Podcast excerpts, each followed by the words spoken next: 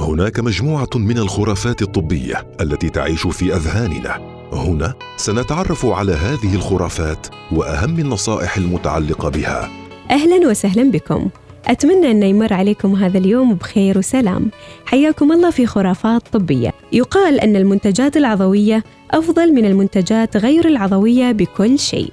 ما حقيقة هذه العبارة؟ خلونا نتعرف على التفاصيل. خرافات طبية.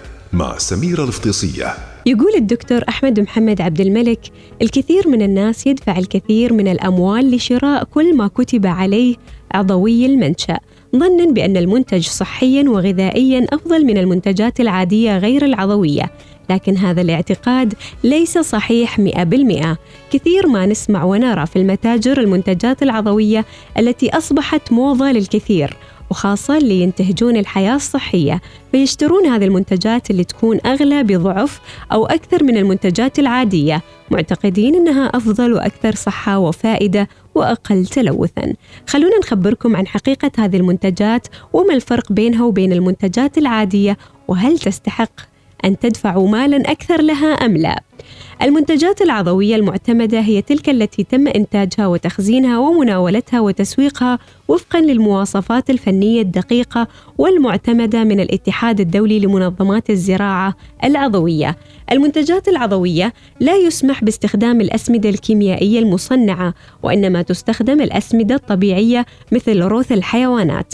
لا يسمح باستخدام المبيدات الحشرية لما لها من تأثير ضار على الإنسان والحيوان والبيئة وإنما تستخدم الوسائل الطبيعية كالطيور والأفخاخ وغسل وتنظيف المزروعات يدويا. المنتجات العضوية تعطى الحيوانات غذاء طبيعيا وتربى في أماكن جيدة وتعامل معاملة إنسانية ويسمح لها بالوصول للهواء الطلق. خلوني الحين أخبركم عن بعض الحقائق التي يجب أن تعرفوها عن هذه المنتجات. المنتجات العضوية لا تحتوي على قيمة غذائية أكبر أو أفضل من المنتجات العادية، باستثناء الحليب العضوي الذي يحتوي على أوميغا 3 أكثر من الحليب العادي. تحتوي المنتجات العضوية والعادية على مقدار مشابه من الملوثات البكتيرية. في تحليل نسبة المبيدات الصناعية تحتوي المنتجات العضوية على أقل من 5% بينما تتجاوز نسبتها في المنتجات غير العضوية 40%.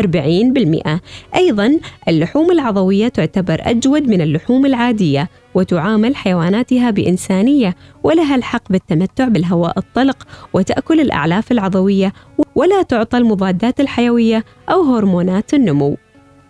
خلاصة كل شيء لا يوجد دليل على تفوق المنتجات العضوية بالقيمة الغذائية أو الصحية على المنتجات العادية، وبخصوص النظافة، يكفيك أن تتعلم كيف تغسل فاكهتك وخضرواتك جيداً للتخلص من أثر المبيدات المستعملة في الزراعة.